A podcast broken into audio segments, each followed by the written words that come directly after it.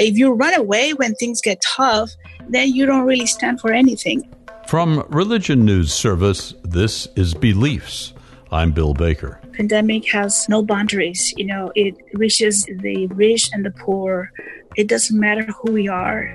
It, it's showing us that we're all one human family it's very vulnerable very fragile and that we must we need each other. We need to be able to be uh, supportive and we must not exclude any group.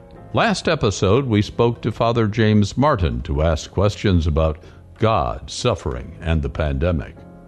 His episode is the anchor of a daisy chain of conversations taking us around the world faith to faith place to place Father Martin suggested our next guest, Sister Norma Pimentel, the Executive Director of Catholic Charities of the Rio Grande Valley. Her position servicing immigrants and refugees in the borderlands gives her unique perspective if the pandemic comes for young and old. For prime ministers to Louisiana parishioners, then certainly that mindset could influence the thoughts on our border policy. Sister Pimentel spoke to Beliefs producer Jay Woodward from her office in Texas. I'm here with Sister Norma Pimentel. Thank you so much for joining us here on Beliefs. Thank you for inviting me. We've asked you here because you were nominated to have a conversation with us by Father James Martin. And he nominated you as part of our daisy chain of faith leaders. And he was asked to nominate somebody that he admired, somebody that he thought was meaningful. And he came up with your name. And I wanted to ask you how you know Father Martin. It was 2015, and we actually met personally. This is during the time of the Holy Father visit to the United States and he uh, spotted me and uh, wanted to interview me. And so it was uh, right a very nice acquaintance. Tell me a little bit tell our listeners about the work that you do and where are we talking to you from today? Well i live at the southern border of the united states mexico within texas. Because i'm here at the border we have the privilege actually to be able to be present to the thousands of immigrant refugees that are coming to the United States. Have started coming for a long time. And because we are here, we have the opportunity to provide a humanitarian response uh, to restore their dignity in our efforts to, to help them. Mm. And how did you come to be at Catholic Charities of the Rio Grande Valley? It, it all started because I chose to enter a religious life as a form of responding to this amazing presence of God that I experienced after attending a prayer group. And I wanted more of, of God in my life. And I chose to uh, enter the Missionaries of Jesus. And by entering the Missionaries of Jesus, the sisters that were very connected with immigrants and receiving them at the convent. And so it was something that uh, draw me into wanting to help the immigrants and be present to them. So uh, since then and up until now, we've always had opportunities where we could be present to to the many families that are here at the border asking or needing our help. Needless to say, many, if not all, of our listeners have a relationship uh, with God. And you mentioned the prayer group where you had an experience. And what is that like? You know, uh, that one time that I happened to go to a prayer group, and I always say it's by chance because I wasn't planning to go to a prayer group. I was just graduated from college and I was sort of distracted in my own life as to what I was going to do next. And I happened to go to a prayer group because of a friend who was very close to the church and always went to a prayer group. And she said, Norma, if you want to go out with me to Pizza Hut, you have to come to the prayer group first. You know, so I call it by chiripa in Spanish. By chiripa means by chance that I ended up there. I think for me it was by chance, but I think God already had in his mind, um, this is the only way I'm going to get her. So I. what happened after that was uh, the unfolding of his presence in my life through different events and and through the guidance and mentoring of uh, sister juliana garcia who was my um, my teacher in the religious life and uh, she guided me to discover myself in relationship to god in, in every opportunity there hmm. was mm. so sounds like it was a very fateful trip to pizza hut that night well, yes, uh, it's interesting how what God uses to to draw us closer to Him. You know. so that also gives way to the service and the mission, and your work at Catholic Charities along the border is something that has grown in significance. How has it been for the last few years? You know, because of how controversial it is, the whole immigration reality here in our country and at the border, particularly the thousands of immigrants that are coming um, in search for life. And so it has become such a controversial uh, topic and issue whether we should or should not receive them. And people are so divided. You know, even even Catholics or Christians believe some believe yes, some believe no. And so I think because of that controversy, it almost becomes a, a, a question that we must ask ourselves uh, where do we stand? You know, I remember early in my religious life, Sister Juliana uh, taught me a very important lesson in life and made me come to understanding who I was, you know, and, and make a decision. And and um, and she mentioned to me, you know, Norma, she said, sometimes when you believe something. And it's not until when things get tough or difficult or questionable that you have to ask yourself, you know, do you really believe that? Who, what, where is your integrity in, in who you are and what you believe? And so, if you run away when things get tough, then you don't really stand for anything. And so, I had to make a decision in my life, and uh, it helped me come to uh, a fuller understanding of myself, who I am in relationship to God, and in relationship to my mission to do things to others and why I do them. You know, and so I think um, the whole issue of helping a, a human being, you know. Uh, and they just happen to be immigrants here in our valley and in our river and in the border. And sometimes um, why do we help them you know and and do we have the responsibility to help somebody who is in distress who is hurting who is a person that is asking for for an opportunity in life? And uh, those are the questions we must ask ourselves you know in in defining who we are and uh, and uh, why we do what we do you know. So it's all taken a different flavor recently as well because of the pandemic that moved through. I was reading some of the local news coverage. It sounds like the the number of immigrants and applicants that have been moving through your area have diminished recently. Have you seen evidence of the pandemic moving through? Well, you know, it, it, you would think that it has diminished. It's, it's, it's not necessarily that it has diminished. It simply means that they've taken drastic actions to to not receive anybody at the border you know mm. and, and, and the pandemic became very conveniently a, a, way to turn them away because of course we want to protect anyone that comes into our country uh, that may be a possibility of the pandemic you know this virus.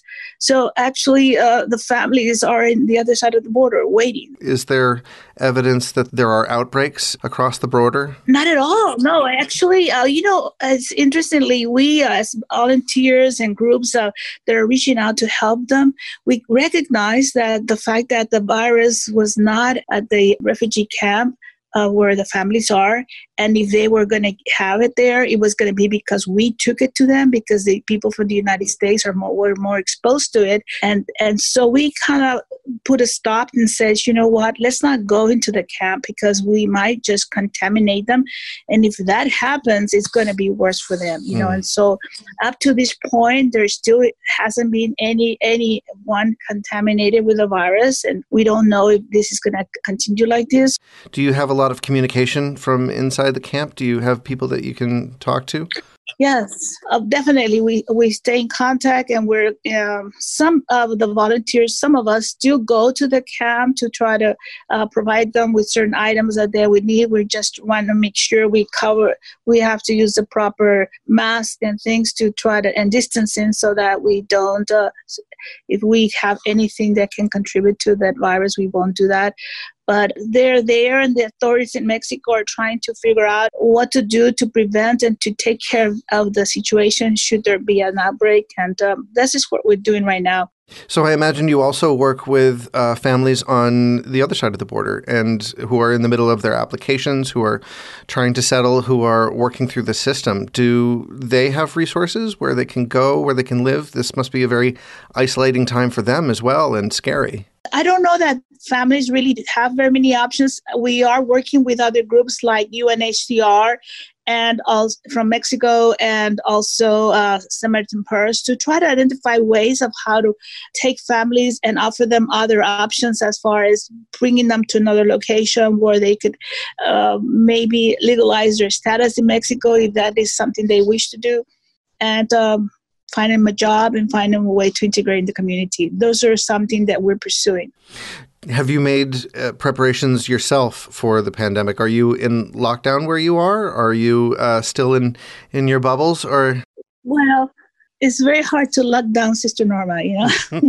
so, I, I, I continued to come to the office with with a very limited staff, and we're trying to see how we, as a Catholic Church agency, are connected with the community and providing them with resources like food and emergency assistance for those who are, are unemployed. And so, something in the community, especially convening all faith groups and organizing ourselves, and at the same time working with the uh, uh, leaders that are involved at the camp, a refugee camp across the border, and seeing how we can help. Do you have special plans set for the Easter holiday? Yeah, of course. Uh, definitely, I, I get to do spend a lot of time at home whenever I have an opportunity and and so this is an opportunity for me to just listen to the liturgies that are from our own bishop here in, in our diocese and also for the Holy Father's uh, liturgies. And so we have a great opportunity to see and listen to so many uh, services that are offered throughout different places. And, and my plans are to do that. If you had a something that you would want to say to the whole world as you enter into Easter Sunday.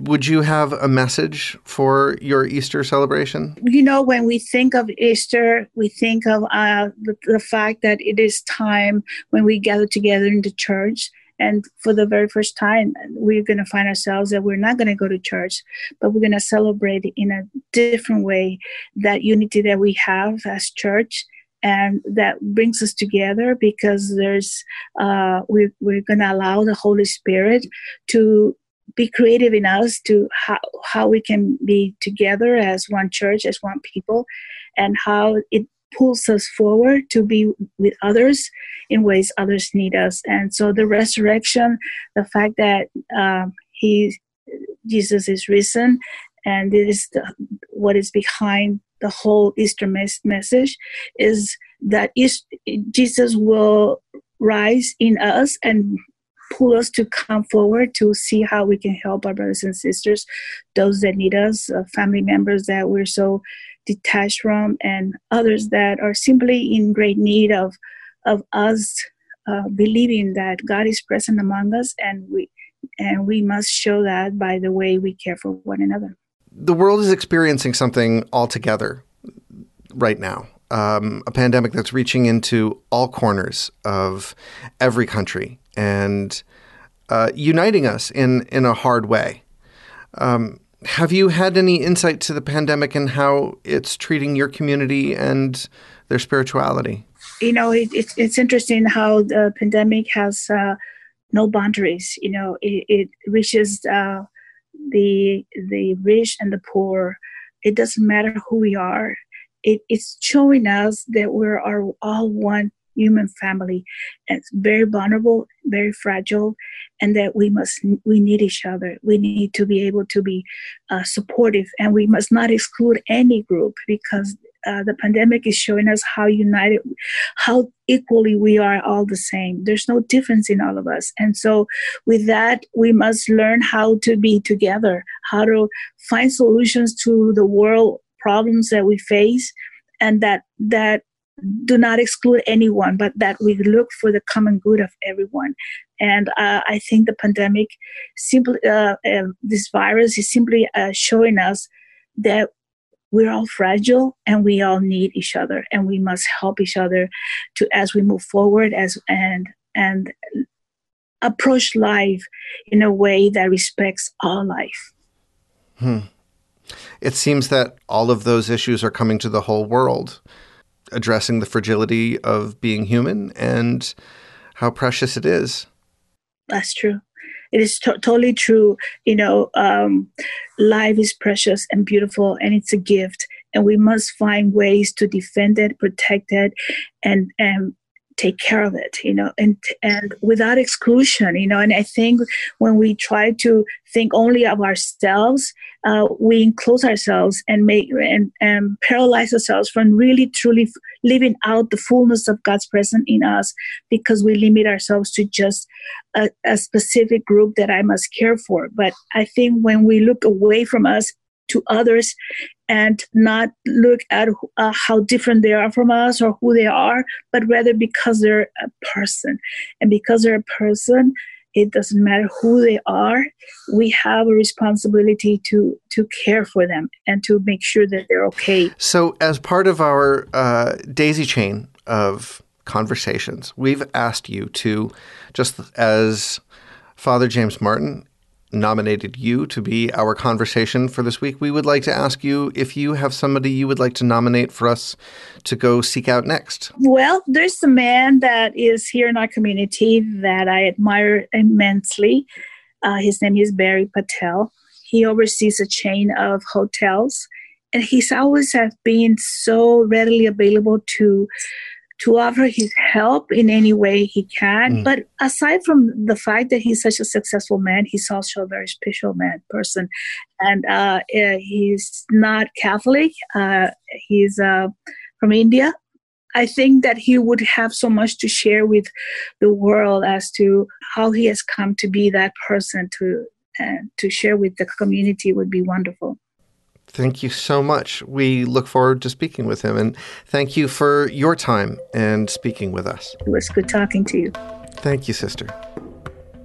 Our guest was Sister Norma Pimentel, Executive Director of Catholic Charities of the Rio Grande Valley in Texas.